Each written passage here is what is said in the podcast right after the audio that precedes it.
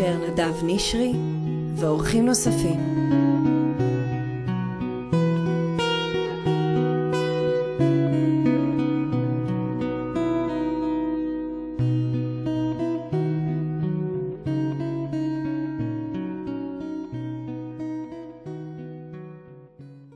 אה, משהו עם גישור, פרק חדש, עם, אה, כל עם חברה, אני רוצה להגיד, אה, של הרבה שנים, שהיא מגשרת נפלאה.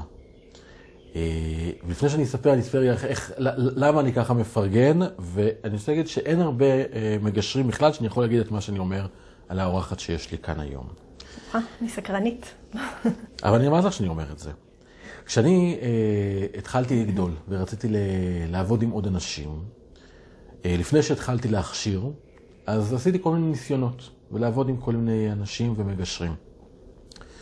אה, ואנשים נפלאים, אני רוצה להגיד, בכלל, מי שבא לגישור זה באמת אנשים מעולים. העניין הוא שההכשרה והגישה, והרבה באו עם דפוסים שפשוט, הבנתי, אני חייב להתחיל ללמד ולשנות. אבל הייתה אחת, אחת בלבד, שזה התחיל כאיזה פיילוט, כי קיבלתי עליה המלצה. ואז כבר גישרנו כמה וכמה מקרים ביחד. נכון. ו... ומהרגע הראשון אהבתי. אמרתי, או, oh, הנה, הנה, יש לי איזה קנה מידה של איך מישהי צריכה ל... מה התהליך שצריכה להיות כמגשרת וללמוד. אז, אה, וזו הייתה את, ואני מאז מחזיק בדגל הזה.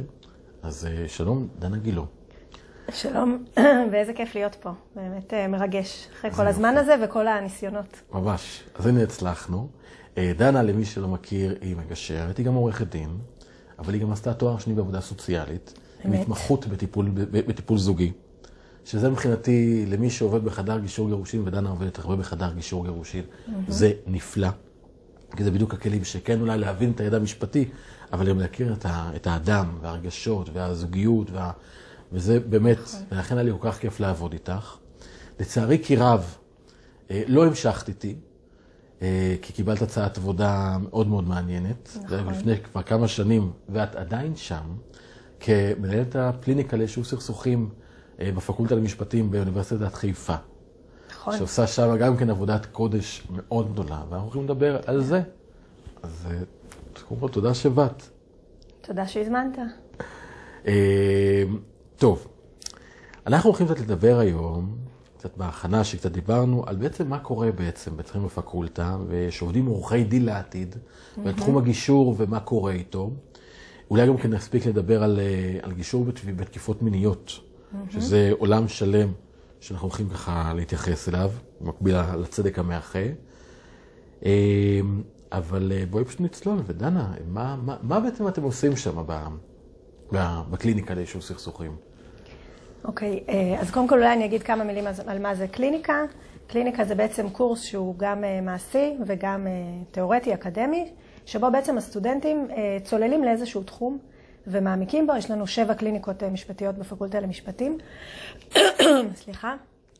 ואני מנחה את הקליניקה לגישור. תגידי כוס תה, תגידי כוס תה. בסדר. תודה. אה, אז בעצם זה, הסטודנטים אה, מתחילים את השנה בקורס קיץ, שהוא בעצם קורס הגישור שכולנו מכירים, אה, הקורס שנותן את התעודה שמוכרת על ידי הנהלת בתי המשפט, הם עוברים את הקורס איתי, בעצם בקיץ, ואז הם מתחילים את השנה כבר כמגשרים. Mm-hmm. ובמהלך כל השנה בעצם גם לומדים שיעורים בתחום של גישור ויישוב סכסוכים, גם כותבים עבודת סמינר בתחום, וגם עוסקים במגוון של פרויקטים ועשייה חברתית בתחום. אה, שבעצם הרעיון הוא אה, יושב על אה, שני, שני היבטים. אחד זה לתת לסטודנטים התנסות מעשית אמיתית בשטח, ולא רק לימודים תיאורטיים. והדבר השני זה בעצם לתת שירות משפטי איכותי, ללא עלות, לאוכלוסיות מוחלשות. Okay. אוקיי. זאת אומרת שלא יהיה אנשים שזקוקים לקבל תהליך גישור ולא יכולים לקבל אותו בגלל שבשוק הפרטי זה שירות שעולה הרבה כסף. אה, הרבה כסף, מה... יותר כסף, תמיד זה ביחס. הגישור ב... תמיד הרבה יותר זול לאופציות ברור, הוא הרבה יותר זול מעריכת דין, אבל עדיין חלק מהאנשים בוחרים לא לגשת אה, לתהליך אה, גישור ולא לפתור קונפליקט שיש להם, גם אם הם לא מגישים תביעה לבית משפט, מנתקים יחסים, רבים עם שכנים, לא מדברים עם בני משפחה. אז בעצם מה שאנחנו עושים, אנחנו מציעים שירותי גישור ללא עלות. למי שידו אינה משגת, אנחנו מנסים לא לנגוס בשוק הפרטי של מי שיכול לשלם, אבל כן לאפשר את זה לאנשים שלא יכולים, וזה, וזה הרבה מאוד. מעולה. זה תמיד מאוד נכון מבחינתי, זאת אומרת, הציבורי באמת יאפשר למי שרוצה, גם, גם להתמחות, גם למי שרוצים להתמחות ולהתנסות, וזה מעולה בתוך הפקולטות. וכן, מי שאין לו כסף לשלם, שלא לא למנע ממנו את הגישור, זה האחריות שלנו כ, כחלק מתוך קהילה. נכון. אני מאוד מתחבר לזה. נכון לגמרי, ובעצם אחד היעדים שלנו כקליניקה לגישור זה להפיץ את השפה הגישורית ואת התפיסה הגישורית, ואנחנו בעצם רוצים שאנשים ילמדו שיש דרך לנהל קונפליקטים. אני חושבת שכשאני מסתכלת סביב ואני רואה המון קונפליקטים, אני ככה מאוד סקרנית וכל, תמיד ככה מתבוננת על זה כבר הרבה שנים, שבדרך כלל אנשים כשהם כועסים על השכן שלהם או על מישהו במשפחה, הם בדרך כלל או מנתקים את הקשר, או נכנסים למאבק, כן? שלושת האפים המפורסמים של fight או flight. אז אנחנו ככה יכולים לראות את זה בכל השדות. ובעצם חשוב לנו מאוד להנגיש את הגישה שיש מה לעשות. אם אני עכשיו כועסת על השכנה שלי, אני לא חייבת עכשיו לא להגיד לה יותר שלום לעולם. יש דרכים שאנחנו יכולים לנהל את הדבר הזה בצורה שתשמור על מערכת היחסים, ועדיין גם תביא את האינטרסים שלי לשולחן. זאת אומרת, אני לא חייבת או לוותר לה, או לכעוס עליה עכשיו 20 שנה.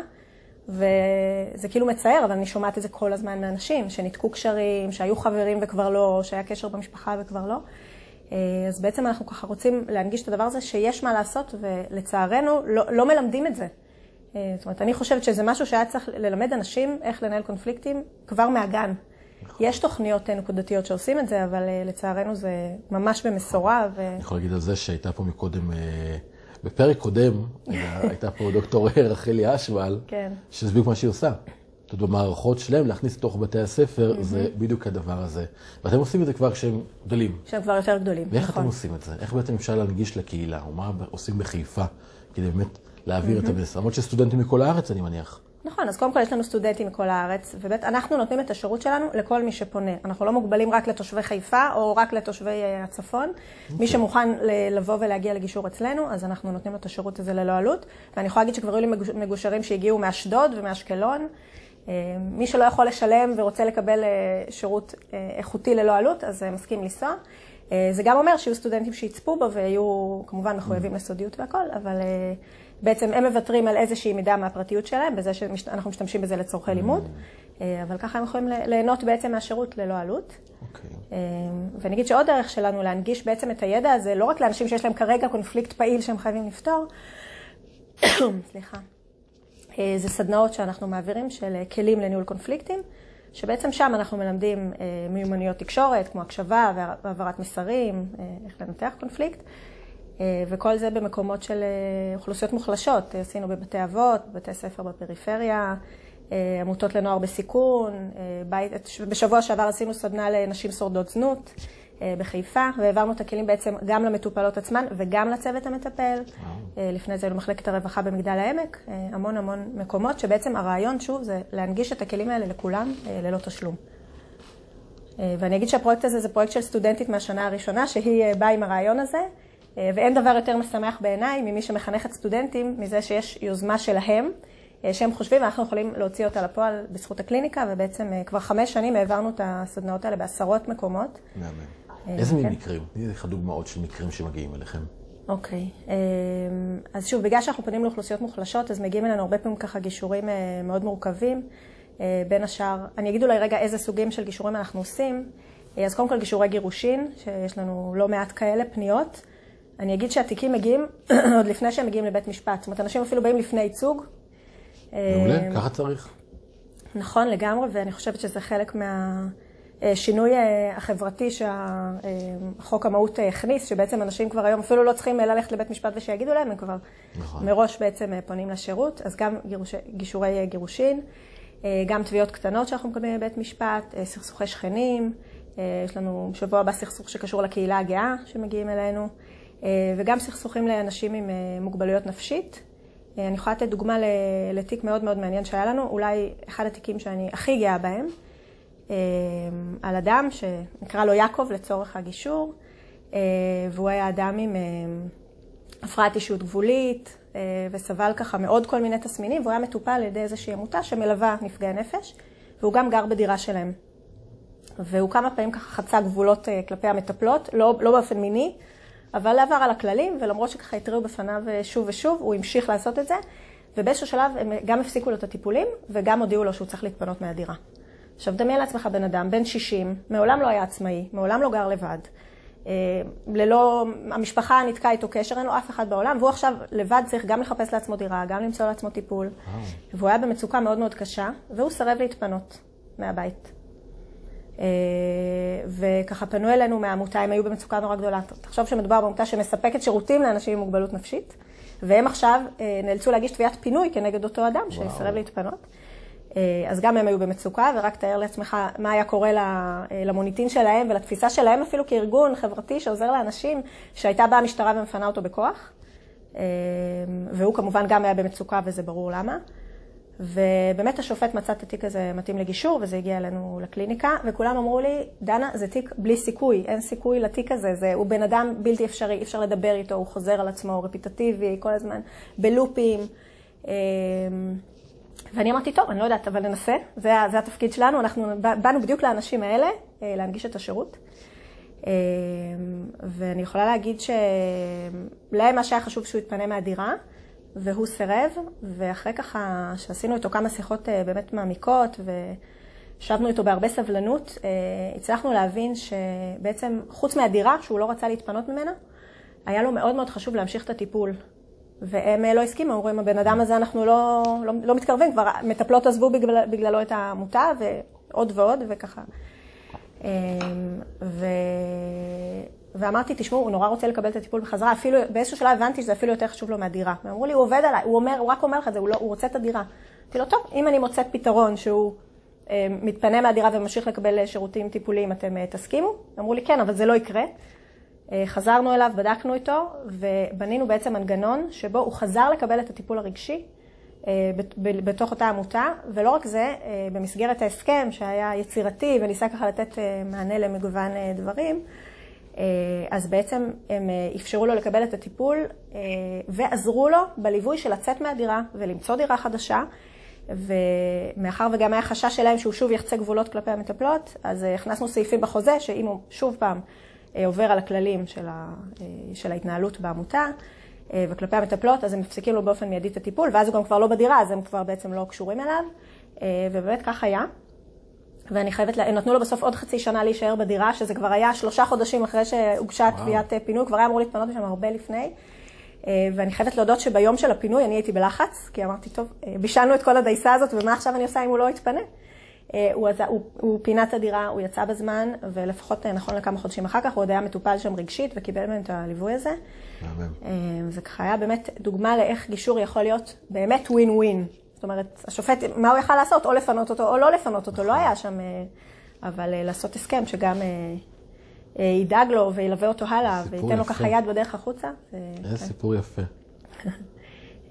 פשטות, למה, מה זה השיח הגישורי וכמה... נכון. למה בכלל מקרים כאלה בכלל מגיעים לבתי המשפט? נכון. שזה איך באמת, את פוגשת את הסטודנטים, אני אגיד לך כזה, לפני חודש בערך, עשיתי הרצאה בקריה האקדמית אונו. עכשיו, שם אני התחלתי, את התואר שלי במשפטים. זה היה איזה מעגל, הזמינו אותי שמה. אה, סגירת מעגל נחמדה. ממש, ממש נחמד. התחלתי ככה את ההרצאה, ואמרתי, תשמעו, לי פה סגירת מעגל, כי פה לימדו אותי פעם ראשונה שאין חוק, שאין צדק יש חוק. שמשם התחיל המסע שלי בעולם הגישור. וישבו שם סטודנטים, וזה היה בקליניקה ליישוב סכסוכים. ישבו שם סטודנטים וראיתי את האור בעיניים. ראיתי את הדליקה, אמרתי, כן, הם מבינים ויש פה משהו. אצל עורך דין אמיתי קאט שיינפילד הנהדר. כן, נכון, נכון. מגשר. רגע יקר ומגשר. קודם כל מגשר. כן, נכון. ואמיתי הוא המקסים, ו... ו... וראיתי את האור, שאנשים באמת אומרים, וואלה, יש פה משהו ואנחנו עושים טוב. אבל גם ראיתי כאלה שהסתכלו והיה קצת, אה, מה אתה... עזוב, אנחנו באנו פה, כן, עזוב, כן. באנו פה להילחם. בואו, אנחנו למדנו פה לייצג צד, איך לקרוא את הצד השני, ורואים את העיניים. ואת הסקפטיות, ואת ה... והלכו, לא, לא, לא, לא באמת נשארו. עכשיו, אני מדבר את זה. וזה כל כך ברור לי. כן. כי למה צריך לפנות בן אדם בכוח? זה כאילו, למה אם אנחנו... אין ברירה, אין ברירה, אבל למה להתחיל במקומות האלה? ואת פוגשת שם סטודנטים למשפטים, כן. שגדלו מתוך מחשבה, אני מניח הם באו ופה אנחנו הולכים להילחם, בצד. גם זה רוב מה שמלמדים אותם בלימודי המשפטים. בדיוק, זה, זה, זה להקצין. כן. ואיך איך הם מתמודדים עם זה, ובכלל הרי כל השינוי, ובינה מלאכותית, ועולם עריכת הדין הולך ויורד עכשיו, אנחנו, אנחנו יודעים את זה. איך, איך מתמודדים עם כל הדיסוננס? מה, מה קורה שם בפקולטות? אמ, אז תראה, כל אה, שנה כשאני מקבלת, אני בעצם כל שנה מקבלת אה, קבוצה חדשה, בדרך כלל של 16 סטודנטים, ואני מתחילה איתם מסע של שנה. וכל שנה ככה, לפני שהשנה מתחילה, אני אומרת, יואו, איך, איך באמת כאילו אני אצלח את הדבר הזה, איך אני אבוא ואצליח לייצר איזשהו שינוי בתפיסת הזהות המקצועית שלהם. כי האמת היא שאני חושבת שאחד או שניים מכל אה, מחזור של קליניקה שעוברים אצלי, אחר כך באים אליי בסוף שנה ואומרים לי, אנחנו הולכים להיות מגשרים, זהו, מצאנו את הייעוד שלנו, אנחנו לא רוצים להיות עורכי דין. אמ, וזה אחלה, אבל האמת היא שזאת לא המטרה שלי. המטרה שלי זה לייצר עורכי דין שלפני שלוקחים את הלקוח שלהם מבית המשפט, עוצרים ויושבים ובודקים איתו לעומק מה טוב או לא, ומה נכון עבורו, ומדברים איתו גם על המחירים של ההליך המשפטי, ואני לא מדברת על המחיר הכלכלי, כי המחיר הכלכלי, אני חושבת שהוא שקוף לכולנו, כולם יודעים שאתה הולך לעורך דין, אתה צריך לשלם לו כמה עשרות אלפי שקלים, אז, אז זה מה שזה יעלה לך. אבל אני חושבת שמה שאנשים לא יודעים, וזה איזשהו מסר שחשוב לי להעביר, זה מה המחיר הרגשי והנפשי ואפילו הבריאותי שאנשים עוברים כשהם מגיעים לבית משפט. אמ, זו חוויה קשה, זו חוויה מתישה, זו חוויה שגורמת להמון סטרס ולהמון אה, אובדן משאבים. אנשים נטועים בתוך הסכסוך שלהם, הם חיים אותו בלופים, הם חולמים עליו בלילה, הם קמים איתו בבוקר. אה, אתה, אתה שואל אנשים איך הם מרגישים בקונפליקט, אנשים אומרים, יש לי, אה, אני מזיע בידיים, חם לי, יש לי צמרמורות, אין לי תיאבון, יש לי תיאבון מוגבר. זאת אומרת, דברים מאוד מאוד קשים, צריך לקחת בחשבון שסכסוך משפטי זה דבר שיכול להתנהל שנים. זה שנים שבן אדם עכשיו מקצה, אני לא יודעת להגיד, כאילו, אני לא יודעת לכמת את זה, אבל לא יודעת, 30, 40, 50 אחוז מהמשאבים הנפשיים שלו בתוך הדבר הזה, כשהוא צריך במקביל לנהל חיים, לעבוד, לגדל ילדים, לשלם משכנתה. ואני חושבת שאנשים לא מבינים את זה לעומק כשהם, אה, כשהם הולכים לעורך דין וכשהם הולכים לבית משפט. נכון. ואני יכולה להגיד שיש מחקרים שנעשו על אנשים שזכו בתביעה, אני אפילו לא מדברת על אלה שמפסידים, כן? שמה בצד, אתה נכנס, אתה לא יודע איך אתה יוצא, ועל זה שממילא השופטים, רוב, הדיון, רוב המקרים נג, אה, נגמרים בפשרות. נכון. אבל נניח, נלך על מקרה הקצה. בסדר? בן אדם זכה בכל התביעה שלו. ברגע שמדובר בשכן שלו, בבן משפחה, במישהו, במישהו עשה איתו עסקים, מערכת היחסים נהרסה. והמשאבים שהושקעו בזה הם לאין שיעור אה, מהעלות הכלכלית של הדבר הזה. אה, ולכן אני, אני, אני כל שנה ניצבת באתגר הזה של איך אני מעבירה את זה לסטודנטים. אה, ואני חושבת שאני עושה את זה בעצם בשני צירים. אחד זה גם לדבר איתם באמת על המחירים. ואז גם תמיד הם משתפים, אחד היה לו איזו תביעה שאימא שלו הגישה והפסידה ומה קרה, ואחד זה וזכו, ואז, זאת אומרת, גם, גם הם שמעו סיפורים, גם הם ליקטו את הדברים האלה לאורך הדרך. פשוט זה לא, זה לא הדגש. בפקולטה המשפטים מלמדים אותם איך להיות עורכי דין הכי טובים שיש, ואת זה עושים נהדר. אבל אני חושבת שיש לנו גם אחריות אה, לתת להם גם את הראייה הזאת של איך אני עורך דין, מה שנקרא פותר הבעיות. עורך דין שדואג לטובה של הלקוח שלי, שעושה איתו אה, ברור אינטרסים מעמיק, קצת דומה למה שאנחנו עושים בגישור. אה, ושואל אותו, מה חשוב לך? ומה היית רוצה להשיג? ואם תנצח במשפט, מה זה יהיה, מה זה יהיה מבחינתך? ואם, וגם, ואם תנצח, מה יהיו המחירים עדיין שאתה עלול לשלם גם אם תנצח? ומה יקרה אם בכלל תפסיד?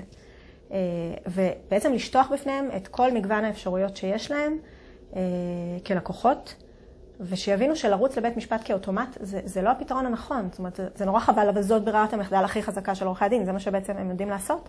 אבל זה ממש ממש ממש אה, לא תמיד, ואפילו ב, ב, אני, רוצה, אני רוצה להיות זהירה ולהגיד בחלק מכריע של המקרים, זה לא טובת הלקוח. תמיד עדיף לפני, ש, לפני ש, לדבר לפני שתוקפים. זה נכון. א', ב', בגן אנחנו יודעים את זה. נכון. ומה שאת אומרת פה, את יודעת, אני מסתכל, אני אומר על האור הזה שאת מפיצה שמה. זאת אומרת, המסר שהוא באמת, הוא כל כך בנאלי. נכון, הוא כאילו נורא בנאלי, נכון? זה כאילו, כאילו ברור, יש לך לקוח, אתה, אם אני, יש לה אינסטלטור, אה, והלקוח בא אליי, והוא מדבר איתי בטלפון, ואם אני יכול לפתור את הבעיה בטלפון, נכון, אני לא ארוויח את השכר טרחה, אבל הרווחתי לקוח מרוצה ושם נכון. טוב.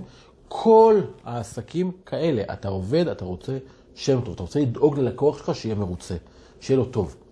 פה, בתחום הזה, אתה בעצם בא ואתה מייעץ לו על מסלול שאולי יתפרנס מזה, אבל הוא יעשה לו נזק אדיר, הוא יפגע לו באיכות החיים בצורה קיצונית, אולי הוא יקבל כסף. נכון. אבל הבריאות שלו שווה יותר, ולא אומרים לו את זה אפילו. נכון. עכשיו, זה מקצוע קצת יוצא דופן במקום הזה, בעריכת הדין, ואת אומרת את זה, את הדבר הבנאלי הזה, ואת אומרת לי כן. דבר, הנה, בכל שנה שני סטודנטים באים ואומרים, הבנו את זה, אנחנו נהיה מגשרים. כן. אני אומר, אבל למה לא, למה אני מתעסק, למה רק שניים? כי זה כל כך נכון. ולמה הפקולטות למשפטים לא, לא באות ואומרות, רגע, זו המטרה, אנחנו מחפשים לייצר הרי קהילה, מייצרים לעשות טוב. בואו נפסיק ללמד איך לחדד את המלחמות.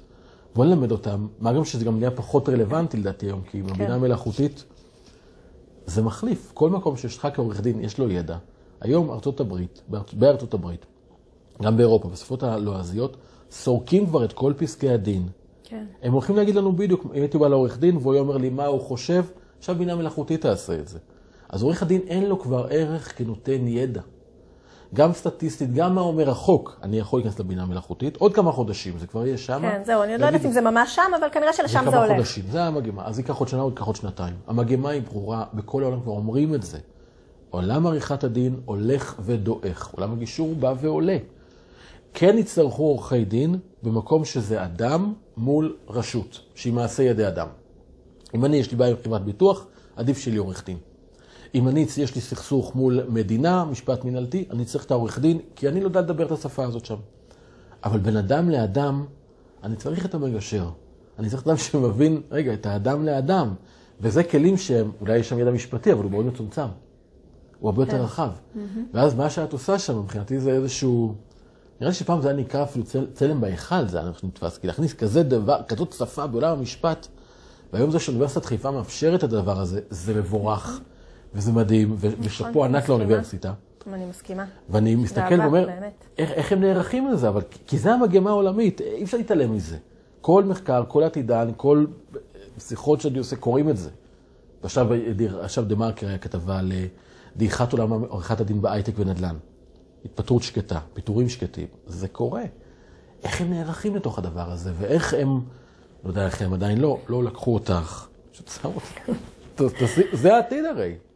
אה, אז תראה, אני לא, אני לא אחראית על הסילבוסים של אה, הפקולטאות ועל אה, כל תוכניות הלימודים, אבל אני כן יודעת שיש באמת אה, ניסיון להחדיר את זה ביותר ויותר תחומים. אני יכולה להגיד שחוץ מהקליניקה, שאני רוצה רק לדייק, שני סטודנטים אומרים לי, אני רוצה להיות מגש... אני רוצים, אנחנו רוצים להיות מגשרים, אבל בכל קבוצה עדיין יוצאים עוד 14 שאומרים, וואו, אנחנו כבר לא נבוא ללקוח שלנו וניקח אותו ישר לבית משפט. אה. זאת אומרת, זה חשוב לי לחדד. אני מדייק, אז אוקיי, אז 16 סטודנטים שיהיו כאלה, אני רואה שאני. מקווה שיהיו, אני, אני מקווה שיהיו כאלה. ואני אגיד, לך, ואני אגיד לך את האמת, אני מקווה שהשטח לא יהרוס אותם. אני מקווה שכשהם יגיעו להתמחות ואחר כך להיות עורכי דין, אז אה, לא, אתה יודע, יכבו להם את האש. איזה משפט אבל רובם יוצאים. אה, רובם יוצאים עם איזשהו אש או איזשהו אה, ניצוץ. של כאילו, אנחנו הולכים לעשות משהו אחרת. נכון. זה מה שקורה ביום שהם עוזבים את הקליניקה, אני לא יודעת מה קורה אחרי, עד עכשיו סיימנו חמישה מחזורים. אה, האמת היא שמאוד מעניין אותי מתישהו לעשות אה, מחקר ולבדוק מה קורה להם אחר כך, מה קורה להם אחרי חמש שנים ואחרי עשר שנים, והאם, וואו. מה מזה עוד נשאר. ואם השטח לא אומרת, הרס זה- אותם, איזה אמירה. מה זה? ואם השטח לא הרס אותם. אה, כן, אתה יודע, בסוף... והשטח אה, זה, זה, זה, מה זה, זה, זה תחום בשטח שמי שחי במלחמות והתרגל לתוך הדבר הזה ולליטיגציה, כן. חושב משהו אבל השטח הוא גם הרבה יותר טוב, יש ירידה אדירה בכמות התביעות. יותר הולכים לגישור היום, את רואה את זה נכון, גם כן. ברור, נכון. אז תכירו את המציאות, עובדות. אה, אז שוב, אני חושבת שיש אה, הרבה עורכי דין שגם עושים את השינוי, ואתה יודע, ככה אה, אימצו את התחום הזה, או שהפכו להיות מגשרים בעצמם, או שלפחות יודעים לייצג טוב בהליכי גישור. אני יכולה להגיד שיש הליכי גישור שניהלתי עם עורכי דין בפנים, שעורכי הדין עזרו לי כל כך, אגב, כולל בתוך התיק הזה שדיברתי עליו עם, ה, עם אותה עמותה, בלי עורכי הדין שהיו, שהיו בחדר, לא, לא, לא הייתי מצליחה. זאת אומרת, גם עורכי הדין היום, חלקם, או רבים מהם, שינו את התפיסה ומבינים שגישור זה כלי להביא תוצאות טובות ללקוחות שלהם. ויש עדיין כאלה שאו שאני אני לא יודעת, לא מתחברים לתחום, או שמאוימים מהתחום, או ש... אני רוצה להגיד פה, הנה, כן, פה משפט לפרגן. אני מת. יש מקרים באמת שאני אומר, הלוואי ויהיה לי פה את המייצג, המלווה, שבאמת יהיה שכזה, נכון. יש להם שיעזור. תפקיד חשוב בתוך מדהים. התהליך. אני בדרך כלל, כי בתחום שלי, בתחום העיקרי, בתחום, בתחום משפחה, בעסקים האלה אין לי בעיה. בעסקים דווקא יכולים לבוא לפה עם עורכי דין, והם הרבה יותר ענייניים. בתחום משפחה, בגלל שאין ידע אובייקטיבי, ובגלל שהאינטרס המשפטי שלך זה להקצין, כי אתה יכול להגיד ללקוח שלך את מה שהוא רוצה לשמוע, נכון. והצד השני יגיד לו את ההפך המוחלט הרי. אז פה זה מאוד קשה, כי הם באים והם מתחילים פה לריב מכות. פעם היה לי מקרה כזה, וואי, זה היה נורא. שהעורך דין שואל את, ה... את ההורה, התחיל להיכנס באחד ההורים, אחד בא- באמא, למה את רוצה את הדירה הזאת? למה את רוצה לגור בכזה? למה הילדים צריכים אה, שלושה חדרים? לא, למה ארבעה ולא שלושה חוד- חדרים? ואז אה, אני עצרתי אותו, אמרתי לו, רגע, סליחה רגע שנייה. שאלתי את האבא, תגיד, הילדים שלך עכשיו הם בחדר לבד, כל אחד או בשני חדרים? אמר לו, כרגע כל אחד לבד בחדר. אתה רוצה שיישאר ככה? הוא אמר לי, כן, נו, אז מה הבעיה שלך? עורך דין שלו אמר לי, טוב, יש לי לקוח בעייתי. אבל הקצינו שם מאוד, כן. אחרי זה התקשרו אליי עורכי הדין. אני משלב פה מקרים, זה היה דומה. אני עושה פה כדי לעשות אה, מה שנקרא אה, פרטים רוחמנים. כן. התקשרו אליי עורכי הדין. אמרו לי, תקשיב, אנחנו יודעים שההסכם שלך זה מה שיהיה, אבל אני כבר לקחתי סכום כסף. שניהם התקשרו להגיד לי את זה. תן לי משהו. עכשיו, ויכוח היה על 500 שקל מזונות. לכאן ולכאן. אין לי איך לעזור לך, כי לקחתם את זה בקיצון. הם הלכו לבית משפט. אחרי שנה וואו, וחצי. 500 שקל. על 500 שקל פעם. אחרי שנה וחצי, אבל זה לא, זה היה 500 שקל פלוס ה-50 אלף שקל שכר טרחת עורכי דין שהם שילמו בנקודה הזאת. אחרי שנה וחצי התקשר אליי אחד הצדדים, אל תשאל, וכאילו אני יודע, ידעתי שמה שיקרה, אבל אל תשאל מה קרה. מה קרה? יש פסק דין, וזה ההסכם שלך. וואו. שנה וחצי, 100 אלף שקל. הלך על הדבר הזה. אז לי יש קושי בתוך עורכי דין, אבל יש מקום שיש לה מישהו שמלווה, מדהים. אז זה שאתה נותנת את זה שם, זה מדהים, אבל זה עוולה שהיא היא, היא כל כך מוציאה אותי מדעתי, באמת. כל כך קשה לי עם זה. אז אני מאוד שמח שעושים את זה שם. אני גם, ואני רוצה להגיד שחוץ מה, מהקליניקה לגישור, יש גם אה, סדנת משא ומתן שמלמדים, שבו מלמדים איך לנהל משא ומתן שיתופי. זאת אומרת, איך אני מייצג צד בתוך, ב, בתוך משא ומתן, תוך שאני דואג, דואג, דואגת לאינטרסים של הלקוח שלי, אבל מבלי להרוס את מערכת היחסים, כשאפשר אחר כך להמשיך להיות אה, שחקנים חוזרים באותו בוא תחום. נדבר על זה, קצת, תרחיבי משא ומתן שיתופי. בוא נדבר עליו. השיתופי מול התחרותי. אוקיי, אז משא ומתן תחרותי מתייחס לתפיסה של אה, משחק סכום אפס. זאת אומרת, כל דבר, ש...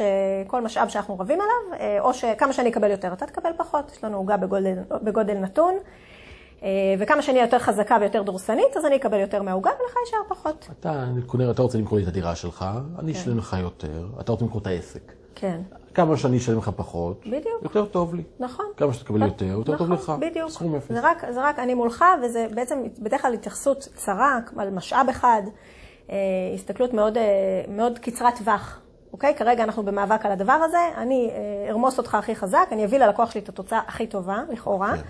אה, וככה אני עורכת דין מצוינת. וזו, אני חושבת שזו התפיסה הרווחת, עורך דין הגלדיאטור, מה שנקרא, שיש Mm. לי פרסומות כאלה, אני לפעמים מקבלת אותן בטלפון, רוצה עורך דין גלד- אה, מ"פ שיילחם בשבילך? כאילו עורך דין, התפיסה, ש- התפיסה שהוא צריך להילחם בשבילך. אני חושבת מה שככה זה היה היה. כאילו פרסומות של לשכת עורכי הדין, הם בצדק הורידו אותם. בגירושין, את חייבת מישהו שיילחם למענך. מה זה הנה, מי גם- שיילחם? גם- גם זה אבא של הילדים, זה כן. האימא של הילדים שלך, מה זה יילחם? יש את הילדים שלכם באמצע, איזה מין משפט נוראי זה בתוך משפחה להגיד. בתוך משפחה זה, זה חמור עוד יותר, אבל אני אומרת, אפילו בין אנשים שעושים עסקים ביחד, שותפים. יכול להיות שותפים 20 שנה, שותפים 20 שנה בעסק שרבים, אחרי זמן כזה, אחרי שהמשפחות מכירות, הילדים היו בחופשות ביחד וזה, זה, זה כמעט כמו קרע במשפחה. בסדר, וכשאתה נלחם בבן אדם הזה, כי אתם כרגע יש לכם מחלוקת על איזשהו סכום, ואתה נלחם הכי חזק שאתה יכול, ורומס את הצד השני, אז בסופו של דבר זה חוזר אליך. אם מדובר בשחקנים חוזרים, אם מדובר בקשר שהוא מתמשך, או עשוי להיות מתמשך, או אפילו אם אתם קולגות באותו תחום, אם, אם נהגת בצורה אה, לא הוגנת, לא ישרה, דפקת מישהו במרכאות, זה יחזור עליך, זה יחזור במוניטין שלך, פעם הבאה הוא לא ירצה לעשות איתך עסקים. אה, אז התפיסה היא בעצם, שוב, להציע לא את ההסתכלות הצרה של נקודת הזמן הזאת, אלא איזושהי הסתכלות אה, בפריזמה יותר רחבה.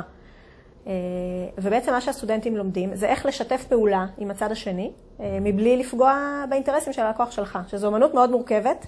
אני חייבת להגיד שזה אפילו יותר קשה מגישור, כי בגישור, אנחנו כמגשרים, אנחנו צד שלישי ניטרלי. אז קל לנו לראות את שני הצדדים, ולהיות אמפתיים לשני הצדדים, ולדאוג לאינטרסים של שניהם, וגם כל אחד דואג לשל עצמו. אבל כעורך דין שמייצג בתוך משא ומתן, אתה צריך גם לדאוג ללקוח שלך, וגם לדאוג למוניטין שלך בעיניו, אבל גם לא להרוס לו את היחסים עם הצד השני, וגם לא לרמוס את הצד השני. פה מתחבר לי, כי את יודעת, אחת הבעיות, אני, כשלמדתי משפטים, זה כבר היה אחרי שבאתי עם איזה ידע בעולם העסקים. כבר היו לי עסקים, וניהלתי צוותים, ונפלתי, ונפלתי, ונפלתי יותר, וקמת, וקמתי ונפלתי שוב. I bought the t-shirt, sold the t-shirt, bought it again, lost it, הכל עברתי. כן. והיה לי משהו מאוד מוזר בלראות את העורכי דין הצעירים, שלומדים ידע משפטי, אבל אין מושג בעולם העסקים. לא מבינים איך לפתח עסק. ופה, ויש איזו בעיה, כי בתוך קונפליקט, שאתה כבעל עסק, תובעים אותך, או אתה רוצה לתבוע, אתה באיזושהי מחלוקת. אתה צריך לבוא, B2B, עסק לעסק, פתאום, ואתה בא לעורך דין שלך, ועכשיו מתחיל לדבר את השפה המשפטית. שהיא מנותקת לחלוטין נכון, מהעולם מאותה שלך. עסקה שהייתה. עכשיו, אם העורך דין לוקח את השפה לפן המשפטי, היזם, איש העסקים, איבד מהיכולות שלו להשפיע. עכשיו, זה כאילו הגורל שלי, העסק שאני הקמתי, הכסף שלי, בכלל תלוי במישהו אחר, שבכלל לא יודע מה הוא, מה, מה הוא לא מבין את השפה שלו, ובכלל גם לא הוא מחליט. מישהו בסוף יחליט עבורנו. והוא גם לפעמים לא מבין את הנורמות של ההתנהלות בתוך אותו מקצוע. בדיוק. לפעמים כן, תלוי בעורך דין, תלוי. כמה הוא... אם זה יש התחום, ה- שתחום אבל שבו הוא... התחום המשפטי, אתה כן. לא לומד עסקים, אתה לומד דיני חברות, אתה לומד מיסוי. אבל אם אתה כעורך דין לא תדע לעבוד עם הלקוח וביחד לבנות את האסטרטגיה, זאת אומרת, אתה יכול להגיד לו איפה אתה פה חשוף משפטית, איפה זה חוקי, לא חוקי, פלילי, לא פלילי, איפה פה... זווית הראייה שלך היא חשובה, אבל אתה חייב שהבעל העסק הוא זה שיכול להגדיל את העוגה. הרי במשתף, בוא נוריד רגע את, נוריד את השיח המאיים המשפטי, בוא נחזור לפן הביולוגי רגע, שבוא נייצר בהם דיאלוג, כמו שהם הקימו את העסק בהתחלה, או את השיתוף פעולה, את תחילת מערכת היחסים. ועכשיו בוא, עורך הדין, המנהל משא ומתן, יחד עם היזם, יחד עם היזמים, עם בעלי העסק, בואו ביחד נבנה איזה משהו חדש. שיחה אחרת לגמרי. ממש, ואז ממש. אתה במקום הסכם הפרדה, אתה עושה פה הסכם מייסדים. נכון. אתה תרוויח על זה יותר. אתה גם עושה שם הרבה יותר, אתה לא אחד שסוגר עסקים, אתה אחד שפותח עסקים. אתה לא אחד שמפרק, אתה אחד שבונה. זה מבחינתי עורך דין, ויש לי כמה חברים כאלה שהם גם באים, ורואים, אנחנו רואים את המאנצ'ים האלה, אנשים שבאמת יודעים לעשות, הם לא בהכרח עובדים כעורכי דין, הם מבינים את השפה, אבל הם מבינים את, את התפיסת העולם הרחבה. ופה יש ער- ערך ענק לעורך דין, שגם מבין את הפן המשפטי, אבל בעיקר את הפן הטיפולי, הפן הרגשי, והפן כן. מה קורה לאנשים, והאמוציות, ולא את הפן הטכני שהוא כל כך חלש. בגלל זה המקום יכול, הזה, אני חושבת פן הטכני הוא גם חשוב, וגם חשוב, בו צריך חשוב. לשלוט וצריך להיות בקיאים בו, זה, זה כן חשוב. אבל הוא כזה קטן. אבל מה כמה זה? אנחנו בתוך גישור, כן. מתעסקים בפן המשפטי, בגישור גירושים, גם, גם, גם בגישור עסקי. כמה באמת אנחנו מתעסקים בחוק. אנחנו מעט מאוד שם. נכון. הסיפור, אגב, אנחנו אולי, אני אמרתי את זה לסטודנטים בקריאה האקדמית, תכלס, כי אמרו לי, אז למה בכלל, הרבה חשבו שהם צריכים להיות עורכי דין, כי להיות מגשרים. ואני הפתעתי, אמרו, לא, אתה רוצה להיות, אה, מוסמך? נתתי לו כיף, אתה מוסמך. כי זה פרוץ לחלוטין. מי עוד עושה הסמכה? קדימה, תעשו מסגרת יפה לתעודה שלכם. אז אומרים לי, אז למה אני יכול להיות עורכי דין? אמרתי להם, את האמת, והיום זה אולי טוב לשיווק. זה המקום היחיד, אני יכול להגיד, אוקיי, כי עדיין הציבור, עדיין אנחנו עובדים על זה, שחושב שמגשר צריך להיות עורך דין. לאט לאט מבינים שזה ממש לא נכון, אפילו להפך. אבל הנה, את, את, את התעודה הזאת, זה יכול אולי כרגע להיראה עוד איזה משהו רציני. אבל אחרי שהבאת את הלקוח, ונהיית אותו, כ, כאולי קיבלת אותו כעורך דין מגשר, עכשיו כדי להיות מגשר אתה חייב לשים את העריכת דין בצד. נכון. ולהשתמש בה כשהיא רלוונטית לצורך בדיוק, בניסוח של שלך, כן. בהסכם, יש משהו, אל תכתוב משהו, אל תכתוב משהו לא חוקי. תדע לשלוח אותו, אם יש פה שאלה של מיסוי, תדע להפנות אותו לשם. אם יש שאלה אה, שאתה לא יודע, תשלח לו. יש מקומות שבהם צריך את הידע, אבל כמגשר, אתה בעולם אחר. בגלל זה הפקולטה שמה שאת עושה שם זה דבר מדהים, וה, וה, והחיבור הזה, אתם מעניין אותי, איך אני מתמודדת עם החיבור הזה, של שיח משפטי קר, לבין סיפורים כל כך יפים עם, ה, עם האדם, עם, ה, עם הפגוע נפש, לבין סיפורים, ותכף זה, וזה קופץ לי שם על, על, על פגיעות מיניות שנמצאים כן, שם. זה עולם, יש לך שם עולם שלם של דברים. איך את מחזיקה את כל הדבר הזה? בכל זאת, ואת די קטנה, את יודעת, איפה את יכולה להחזיק את כל הדבר הזה? אה, כן, זה נכון. אה, זה באמת לא פשוט, ולכן, אה, שוב, המשרה שאני עובדת בה היא משרה מלאה, ואני, זאת אומרת, מקדישה לזה אה, את, רוב זמני. שוב, בגלל שהעבודה מתחלקת גם בגישורים, גם בסדנאות שאנחנו עושים, וגם בעוד כל מיני פרויקטים חברתיים, בעצם כל מה שקשור לקדם את תחום הגישור. אה, וכן, זה באמת הרבה דברים, אבל זה גם חלק מה שעושה את העבודה כל כך אה, מגוונת ומעניינת. אה, ואני חושבת גם מאפשר לכל סטודנט למצוא את עצמו בפרויקט שמתאים לו ובתחום שמתאים לו. יש כאלה שמתחילת שנה אומרים לי, דנה, גישור גירושין, בבקשה תרשמי אותי לצפות. ויש כאלה שאומרים לי, לא, אני לא, זה- ההורים שלי התגרשו, אני לא רוצה, זה, זה נראה לי אינטימי מדי, אני מעדיף אה, סוג אחר. רוצים לראות לצפות בגישור גירושין? הם נכנסים לצפות, בטח. אני לא יכולה לעשות אה, שום גישור בלי צפייה של סטודנטים, כי בעצם המנדט שלי זה להכשיר כן, סטודנטים. ובזכות. זה אנשים אה, מקבלים את זה, כן, אנשים מקבלים את זה ללא עלות, ו- וזה, וזה המחיר, כן. וואו. אז לי שסטודנט שזה הרגע סיים קורס גישור, עוד אפילו לא עשה גישור משפחה, כן, אבל הוא נחשף לתהליך, והוא כבר, כבר רואה איך עובדים בפנים, ואיך זה. מקשיבים אני לאנשים. מודה שאני קצת מתגרד עכשיו. אני שוב, אני מבינה את זה, ולכן זה גם מאוד לגיטימי שיש אנשים שזה לא יתאים להם, אבל אני חושבת שרוב האנשים שהם עושים את הבחירה בין, שוב, מי שאין לו, אין לו, מי, אני חושבת שמי שיש לו יכולת כלכלית, ו, ולכן אני גם חושבת שזה בסדר שאנחנו עושים את זה לא לעלות. מי שיש לו יכולת כלכלית, יעדיף כנראה לשלם את הכסף. לא עלות. לא, יש לך בעיה עם זה שצופים. כן. אז מי שיש לו יכולת, יכול ללכת למקום פרטי ויקבל את זה בלי צופים, אבל לא, אצלנו אין אפשרות. גם בתוך ההכשרה, אני בפרקטיקום אצלי. נכון. אני כרגע, לדעתי אני היחיד בארץ שעושה את הפרקטיקום בגישור גירושין. אז הם באים ועושים חצי שנה בכיתה, ואז נכנסים לתוך חדר עם מגשר שמתמחה, אבל לא, לא כצופה, הוא בא ועושה את זה. אוקיי. עם זה אני מודה שיש לי קושי, כי זה לא רק לצפות בתביעות קטנות, אתה חייב לבוא שם כמגשר. יש, יש ניואנסים בשפת גוף שלך, בטון שלך, אתה יושב, אתה, אתה מתרגש שזה משפיע על התהליך. ופה כן. למגשרים אין, אין, אין שליטה על התהליך. אז אני לא מתנגד לבחינם, אני חושב שמי שאין לו, יש שם ילדים. שיהיה בחינם, זה ממש בסדר. למרות שיש קושי בתוך התהליכים שהם בחינם, הם יותר קשים. הם יותר קשים כי... אני לא יודעת להגיד. למה אתה חושב שהם יותר קשים? כי... אני יודע כי אני עשיתי את זה. כי לחברים, או לכאלה מקרים שהייתי ב... או בחינם. לחברים? אנחנו, אני אף פעם לא אקח לגישור חברים. אני לא הייתה לי שום בעיה, כי אני תמיד, דווקא כשאני אוהב אותם, הכל על השולחן, כשאם אני רוצה שיהיה לך טוב, אני חייב שלאימא של הילדים שלך יהיה טוב. אם אני חייב, של... אם אני רוצה של... שלך יהיה טוב, אני צריך שלאבא של הילדים שלך יהיה טוב. אז תמיד, ואני על השולחן, okay. והכל, ולכן אני ניטרלי. Mm-hmm. כי אני תמיד חושב שלכולם צריך להיות טוב. אם לאחד רע... בזה אני מסכימה איתך. אבל אני, אני לא לוקחת לגישור אף אחד שאני אני מכירה. אם מי שרוצה לבוא, אני לא עוצר את זה.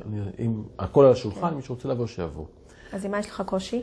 הקושי שלי... זה שצופה שם, יושב שם מישהו שהוא צופה? כן. קודם כל, זה לא כל הקבוצה, כן? זה בכל גישור יושב סטודנט או שניים.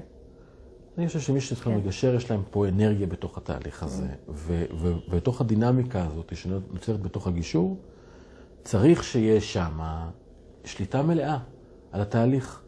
אז אין לי בעיה שיעשו בחינם, אבל שיש שני מגשרים, שמגשרים, שבאים יושבים כמגשרים, לא צופים. המקום הזה הוא כל כך מורכב, והחינמי, הנה אמרנו פה למה הבעיה היא כן. בחינמי, כי בחינם יש משהו בתוך התהליך הזה, הוא לא טכני. זה לא שאנשים חושבים, אתם תבואו, תגידו לי מה אומר החוק ואני אצא לכם הסכם. זה לא ככה כי אין חוק. עכשיו, יש לי פה תכף אה, מגיעה אורחת, עורכת הדין נורית ג'קמן, עם ה... מכירת המחקר שיצא? לא, לא יודעת. היא ואורית אה, אורית ג'קמן ופרופסור דפנה הקר. עשו מחקר מרתק, אנחנו נדבר עליו. סקרו מעל 4,000 פסקי דין, כל מה שפורסם בבתי הדין למשפחה, והוכיחו שאף אחד לא יודע מה תהיה התוצאה מראש. אוקיי. זה עכשיו מוכח אמפירית, מה שאנחנו יודעים בשטח. כאילו ידענו את זה קודם, אבל עכשיו זה... עכשיו זה אמפירי. אז היא באה לדבר פה עוד מעט. אוקיי. כי זה, אמרתי, אני חייב, זה mind blowing לחלוטין כן. הדבר הזה. אז אנשים חושבים שהם באים לגישור, ומישהו יגיד להם מה התוצאה המשפטית, וזה לא. ואז מהר מאוד מגלים שפה תהליך רגשי. נכון. תהליך של תהליך, עם דגש נכון. מילה בולד על המילה תהליך שהם צריכים לעבור. פתאום אני מגלה שאני בא בתהליך, ויש פה צופים. זה אחד, ויש פה זה קושי, כי לא ציפיתי לזה. לא, מה שאני אומר, כמובן שהם יודעים מראש לא, שהם הולכים להיות צופים, כן? לא הבנתי מה אני הולך אוקיי. לעבור, לא הבנתי מה אוקיי. יצא, חשבתי שאני בא למשהו טכני. כן. יעשו לי פה הסכם. והדבר הבא שקורה, זה שפתאום כשאני מתחיל לדבר, אז אני מגלה שאני רוצה לדבר. ואז התהליך הוא גם, הוא מתמשך, כי יש הרבה על מה לדבר. וללא עלות, אז אני יכול לדבר ללא הפסקה. וכשיש לי צד בחדר, שהיא, לצורך העניין, לא יכולה לראות אותו יותר, והוא הוא, הוא, הוא, הוא חונק אותה. לא, לא פיזית, אבל האווירה היא קשה. ובגלל שזה ללא עלות, הוא יכול פשוט לעמוד במקום. הוא או היא, כן, זה יכול להיות הפוך. ואז צריך פשוט הרבה יותר סובל. ואם היו משלמים, היו משלמים סכום, לא של חמישה שקלים, שוב, בהתאם ליכולות. אני חושב שכן, ביכולת שלא, מי שיכול, באמת, באמת אין ברירה, אין ברירה, אבל האלה שלא לא משלמים, התהליך הוא הרבה יותר קשה. ואז אני רואה, בגלל זה הפסקתי עם זה. Mm-hmm. כי לחברים לא רוצה לקחת ממך כסף, באמת שלא רוצה. אבל אז אני רואה חברים שלי סובלים יותר. על פגישות שפשוט, אם הם לא היו, כי זה מאוד נוח בחדר אצלי, את רואה, ו- כן. ונעים לדבר כאן, ואני דואג שיהיה פה אווירה טובה, אז התהליך נראה הרבה יותר קשה. זה הקושי שלי בתוך הדבר אז הזה. אז אני יכולה לענות על זה בשני מישורים. קודם כל, יש לי גם קליניקה פרטית ואני עובדת גם באופן פרטי, ואני לא מרגישה שהגישורים ב... את לא בדיוק עובדת באופן פרטי, כי הקליניקה שלך מלאה כל הזמן, כבר את זה הבנו, כי את לא, כן מקום. אז אה, אה, נכון. צריך להגיד גם אין הרבה ש- מקום ומה שיש מלא, בדיוק. נכון. אה, אבל אני לא מרגישה שהגישורים שאני עושה באוניברסיטה הם אה, יותר קשים. אני כן מרגישה לפעמים שהעובדה שזה בחינם גורם לאנשים לפעמים ככה קצת יותר לקחת את הזמן, ולכן גם יש לי את ה... את הפריבילגיה להגיד שהגישור, זאת אומרת, נגיד נניח להגביל את מספר הפגישות, להגיד, אוקיי, אז אנחנו מקצים עוד שתי פגישות. שוב, אני לא מחויבת מראש להגביל, אני יכולה גם לתת יותר פגישות, אבל אם אני מרגישה שזה לא משרת את התהליך, אז אני כמגשרת, אגב, גם בפרטי, גם כשאני מקבלת על זה כסף, אם אני מרגישה שהתהליך לא מתקדם ושאנשים תקועים ושמבזבזים את הזמן ו/או את הכסף שלהם, אז אני, אני יכולה לעצור את התהליך, אבל זאת האחריות שלי כמגשרת, באמת? ללא קשר בשאלה אם משלמים או לא. גם פה אנחנו פועלים אחרת. דווקא זה מעניין. כי אני מבחינתי, אם הם רוצים להמשיך, התהליך לא תקוע. התהליך הוא כל הזמן נמצא. ואם אני עוצר אותו, אוי ואבוי להם. אני לא, זה לא מה שאני לא יכול לקחת על עצמי. אם הם באו אליי ומרגישים בנוח לשבת פה ולדבר, ומשלמים על זה. שוב, אז כשזה משאב ציבורי והוא, והוא אה, בחינם, ושוב, אני גם לעולם לא אעצור, זאת אומרת, אני לא אומרת להם, אוקיי, זהו, בסוף הפגישה הזאת סיימנו. אני, אני מאותתת לא להם שהתאריך? הולך להסתיים. כי אז יש לך פה את יש, זוג, כי הפרמטר יש שלך. זוגות שצריכים יותר זמן לפעמים, באמת. אבל אז יש לך פה את השיקול שלך כמגשרת, ואת לוקחת קצת חלק בתוך התהליך. את, את, מה, את- כשאני, קו- כשאני אם את לא באה קובעת מראש? כדי התהליך, באה ואומרת, אה, היינו פה שלוש פגישות, אני מרגישה שאתם קצת מורחים את הזמן, יש לכם עוד שתיים. קודם כל, אני לא יש לך אומרת פה את זה ככה, אבל, או, כן. את אומרת, חבר'ה, אני מבינה אבל את אני זה, אומרת שצריך אני להתחיל להתכנס. כן. אם זה היה אבל משהו מוגדר מלכתחילה, אז לא הייתי אומר כלום. אוקיי, אתם יודעים שיש לכם חמש פגישות, ללא עלות, מעבר לזה עלות. אוקיי, תבחרו. ואז היה להם אני, אני לא יכול, על השירות שאנחנו נותנים באוניברסיטה, אסור לנו לקחת כסף בכלל, אפילו לא שקל אחד. זה לא משהו שהוא נתון. תגידו, אנחנו עושים חמישה מפגשים וזהו. מעבר לזה ועדת חריגים. כזה, אבל כן. שיהיה משהו, כאילו פה את מכניסה את עצמך זה פשוט כאיזשהו כאילו, זה צד. פשוט לא בדיוק האמת, אז אני לא, לא נוח לי לבוא ולהציג נתון שהוא זה. שיהיה אמת. אה, אולי, אולי, זה, אולי זה לשקול, בסך הכל אני מרגישה שרוב הזוגות שבאים אלינו אה, לגישורים שהם עושים עבודה נהדרת ומתקדמים, וכולם יוצאים בסופו של דבר עם הסכמים שהם מרוצים מהם והם הבשילו לתוכם, אה, ואני חושבת שהעובדה שאנחנו זאת אומרת, נותנים את זה... הבשילו לתוכם, מה מה זה אומר? זאת אומרת שהם לא חתמו על משהו כשהם אה, לא שלמים איתו, לא לפני שהם בדקו את הכל. לפעמים הם באים, הם באים אליי, הם אומרים, אנחנו רוצים מהר, מהר, מהר. אחרי הפגישה הראשונה נעלמים לחודשיים, חוזרים, צריכים לבדוק על דירות. נעלמים, חוזרים.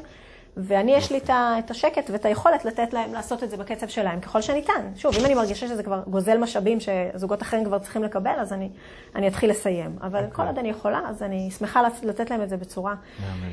מרווחת ועם אה, נשימה. ואיך זה משפיע על ההמשך? זאת אומרת, אחרי הסכם יש הסכם מעולה. איך כן. את רואה אותם כיצאו לדרך?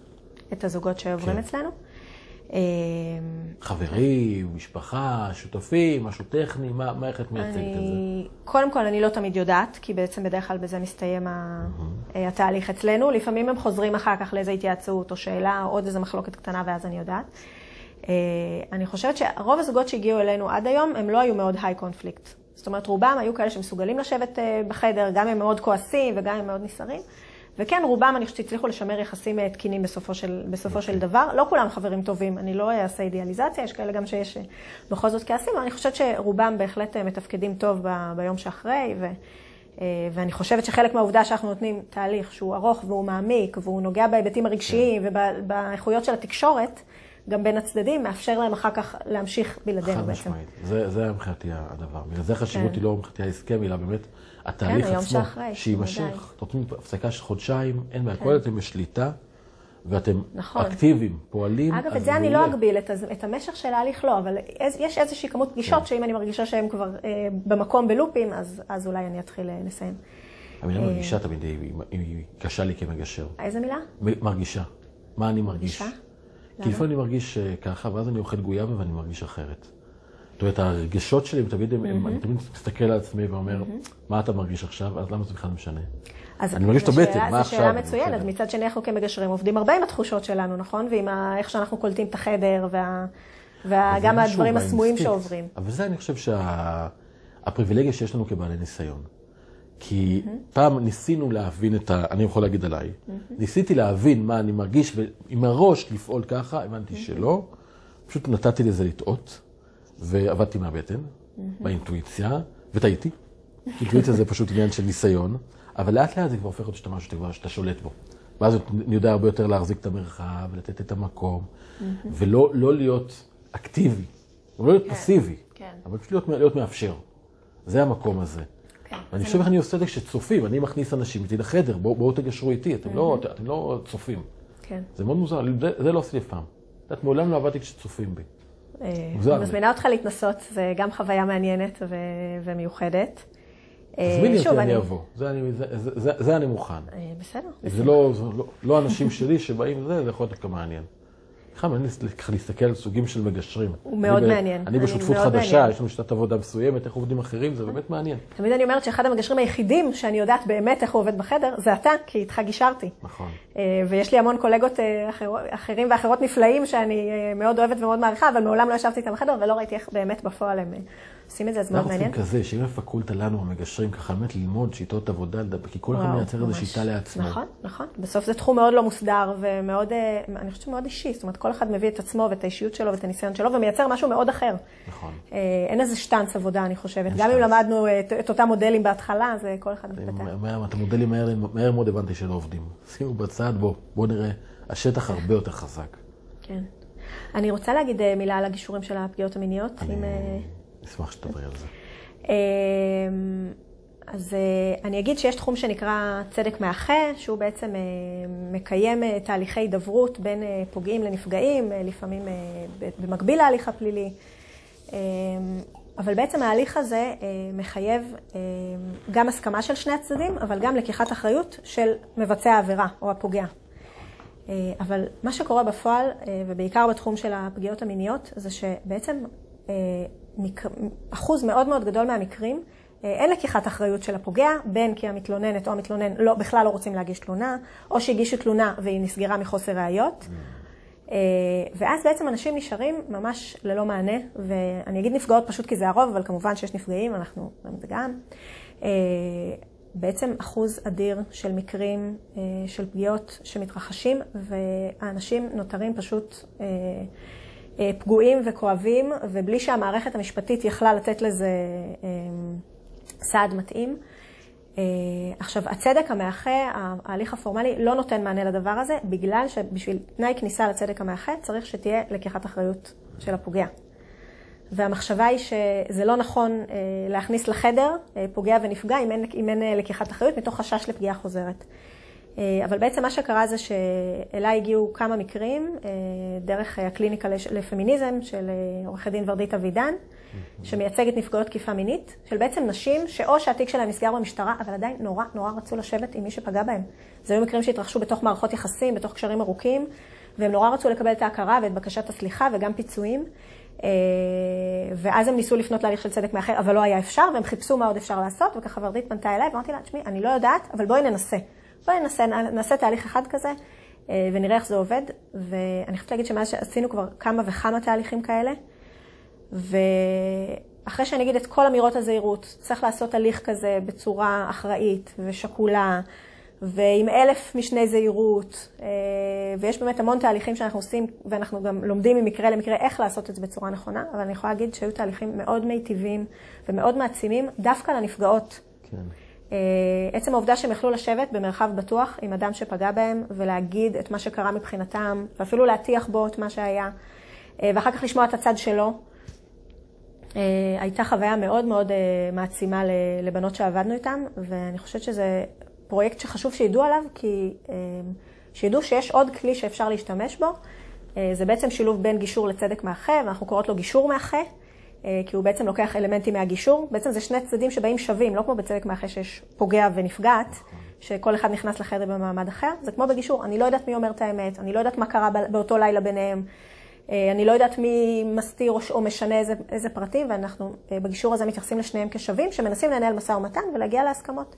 ואני יכולה להגיד שעשינו הסכמים שנותנים מענים אה, לצרכים מאוד מאוד אה, יצירתיים. אה, למשל, אה, מישהי ש, שנפגעה ומאוד מאוד אה, רצתה ש, שהבן אדם שפגע בה ילך ויעבור טיפול על גבולות במיניות, וזה למשל היה חלק מההסכם שעשינו. שוב, משהו שבבית משפט, אפילו אם היה מורשע, נכון. הוא לא היה יכול לקבל אותו. ו... אז יש לה את הערך הזה שהיא מנעה פגיעה מאחרות. נכון. גם הכרה וגם פ- מ- מ- נכון, מהמם. נכון, ויש לנו עוד מישהי שביקשה, שרצ... שסגרנו על סכום פיצויים, אבל היא כל הזמן הייתה בלחץ.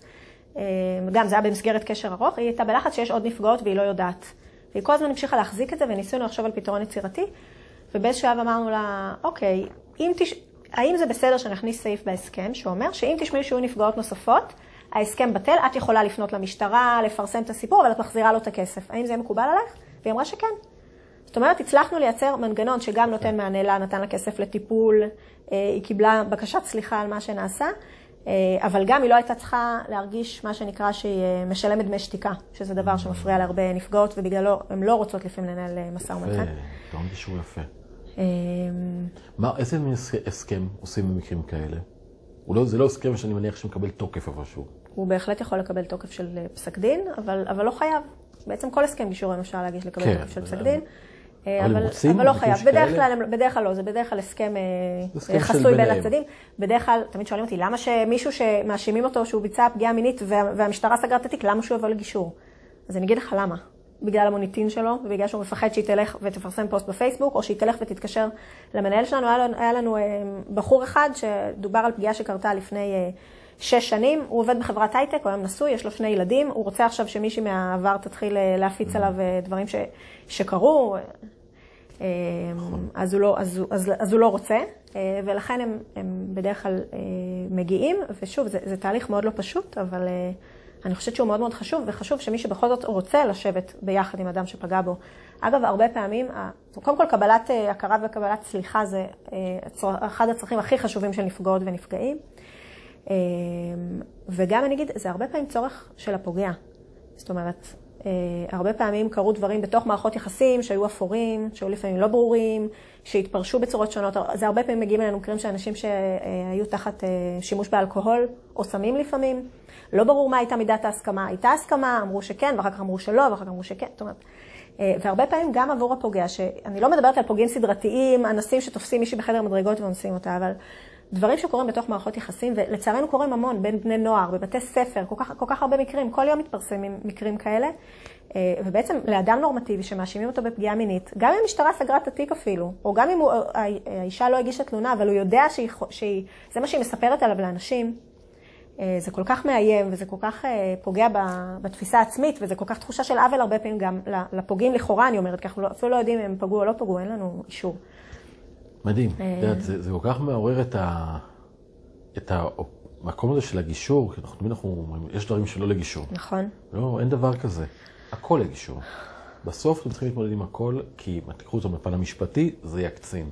כן. יש דברים בגישור שהם לא נעימים. נכון. אם יש אלימות, או שיש פגיעה מינית, או שיש איומים, נכון, אבל ברגע שהם באים לחדר, אנחנו יכולים לתת להם את המקום הבטוח הזה ולדבר נכון, על הדברים. נכון. וזה, וזה מדהים מה שאת עושה שם, באמת. תודה. אני שומע את זה. ואיך להגיד הרבה. באמת מרגישה ש... אני, אני רק אגיד שזה פרויקט ממש, זה בעצם פיילוט, ואני חושבת שאין עוד מקום בארץ שעושה את זה, וגם בעולם יש מעט מקומות שעושים את, את הדבר הזה. הוא נחשב מסוכן, פגשתי עורכות דין, אמרו לי, מה, את משוגעת, איך את מעיזה לעשות את זה? אני אומרת, בסוף, אני עושה את זה כי יש צורך. יש צורך שאין לו מענה, ואנחנו כמגשרים מנסים לתת מענה לצרכים של אנשים ולעזור להם להגיע להסכמות. ואם אפשר לתת להם מרחב בטוח לדבר, ששניהם יכולים להביע את עצמם, להתנצל, לבקש מה שרוצים לבקש, ולסגור את זה בצורה שתאפשר לכולם להמשיך. מדגדג לי, אגיד, אבל כן. יצא לי לעשות כאלה. מה זה כאלה? אישורים כאלה? כן. מעניין. כן, איפה? זה הגיע לי פה. מדהים. אה, כאילו, כזה כך קפץ לי. כן. אז כאילו, את יודעת, עם כל ה... אה, אבל מקרה שהיה באמת... אה, אה, שהיה פגיעה. ולא לא ברמת הפלילי, אבל ברמת המוסרי, והיו מקרים שפשוט ישבנו פה, בצדדים, אני לא עושה גישורים כאלה לבד.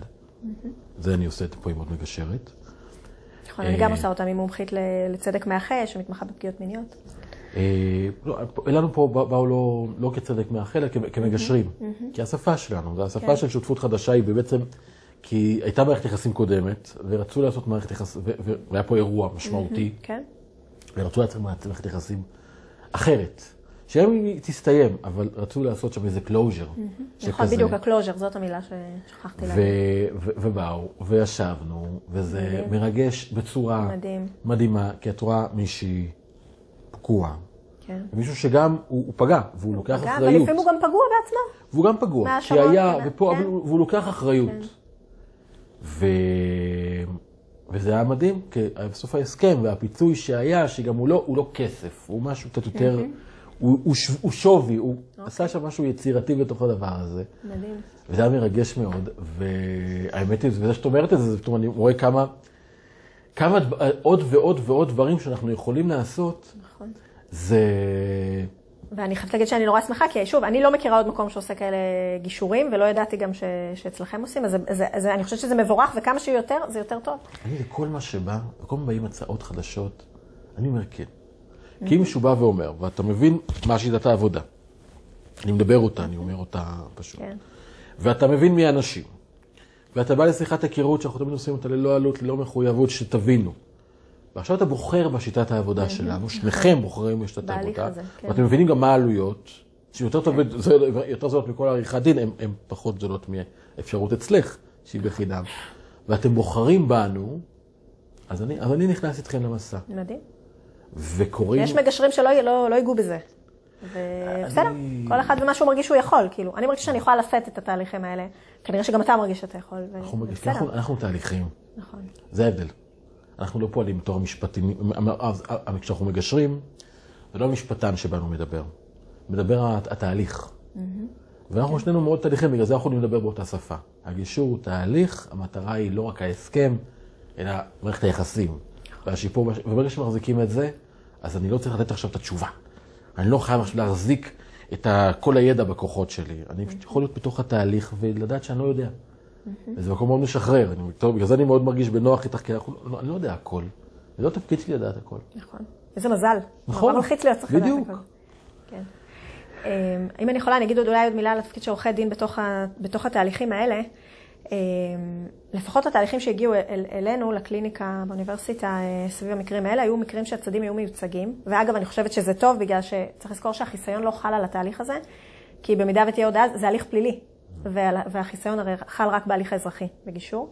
ולכן טוב לי שיש עורכי דין, וטוב לי שהם שומרים, ולכן גם כשהנפגעת נכנסת לחדר, לפני שהיא נכנסת לחדר, לפני שהיא נכנסת רק לחדר עוד איתנו, לפני שהיא פוגשת את הצד השני, קודם כל היא יודעת ומכינים אותה מראש לזה שהוא לא יוכל לקחת אחריות מלאה, כי לקחת אחריות מלאה זה אומר שעכשיו יכול ללכת- ללכת איתו לתחנת משטרה.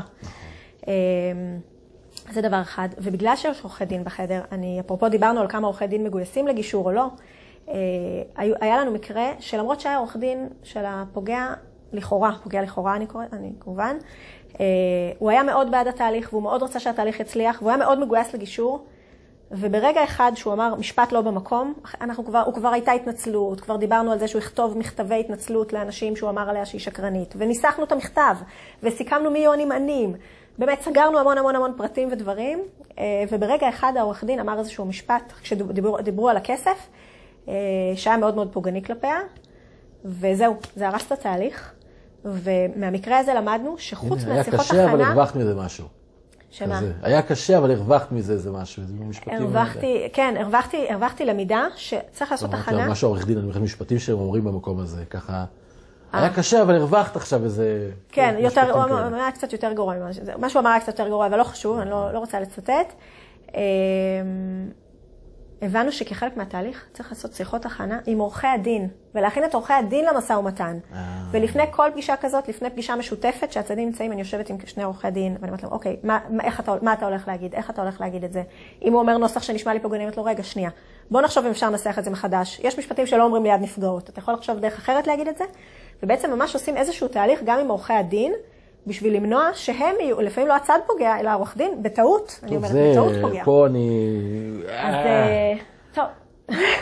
כאילו, מה את בעצם אומרת לי? שאני מבין את ההיגיון הזה, אבל חוקרים, יש פה מקרה, ויש את המלווים שלהם, עכשיו, כן. המלווים יכולים לקלקל להם, אז אנחנו נגשר גם בין המלווים. נכון. עם, עם כל הכבוד, וזה נגיד, אה, פקולטות למשפטים, תלמדו את עורכי הדין, את עבודתם, לא רק משפט, למדו אותם בני אדם.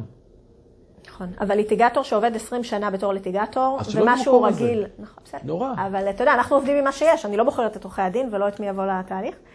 אני רק אומרת מזל שזה שצריך. לעשות, שצריך לעשות, אה, שגם את עורכי הדין צריך להכין לתהליך הזה, ובכלל, לעשות תהליך כזה, זה בשיא הזהירות ועם הרבה חשיבה. טוב, ו- עורכי הדין צריך להכין הרבה דברים, מזל שהמציאות באה ומתחזקת והכל משתנה, והעולם הגישור הוא ככה בפריחה כזאת, ו... אני- הגישור אני הזה. משמח. כן. מאוד, אנחנו רואים את זה בשטח, זה, זה, זה מדהים. דנה, תודה רבה. תודה לך, היה תודה כיף. שאת, באמת היה כיף. מעניין, אני גם מרגיש שקיבלתי גם הרבה ערך, אני חייב להגיד. נתת לי ככה כמה נקודות אה, שאני ככה הולך ככה לגלגל אותם. אז אה, תודה רבה. תמשיכי לעשות טוב. תודה. להשתמן שהקליניקה שלך תהיה מלאה. אמן. ושמי שצריך לפגוש אותך, ושתמשיכי להפיס דברים טובים ולעשות דברים טובים, אה, ולגדל את הילדות המתוקות והמדהימות שלך, שראיתי אותם גם. ילדים, תודה. אה, ותודה לכל מי שהאזין. ואני. מבקש מכולם שיכולים להפיץ, לשתף. יש לנו כאן בשורה, יש לנו פה באמת ערך גדול שאנחנו רוצים להעביר לאנשים שידעו, לפני שרצים לתביעות, לך לדבר, תיעזר במגשרים. נכון. ואם יש לכם אה, בסביבה עורכי דין, או אנשים שחושבים ללמוד, ללמוד עריכת דין, אז בואו תנו להם את הפרק הזה, שיזכרו שהמטרה היא לא רק לייצג למען האינטרסים האינדיבידואליים, אלא לראות את התמונה הגדולה. נכון. להבין שיש מכלול שלם של החיים, והמטרה היא לא רק כסף, היא לא רק סעד של פיצוי, אלא יש עוד סעדים שהם לא סעדים, פשוט החיים עצמם. צריך להכיר אותם. ומי שמאזין מהפקולטות, בבקשה, קחו את דנה ושימו אותה, ואת השיח הזה וכמה שיותר, כי זה, כי, כי, כי זה העתיד, וגם עסקית אגב, לדעתי הרבה יותר נכון, כי שם זה הולך. חברתית, אנחנו רוצים אה, נכון. מדינה שבה אנשים מתקשרים טוב יותר ופותרים טוב יותר קונפליקטים, והלוואי וילמדו את זה מהגן, וכולנו נהיה פה עם אה, שפה יותר, אה, יותר מכבדת ויותר מקדמת ממה שיש לנו היום. תודה. תודה לך.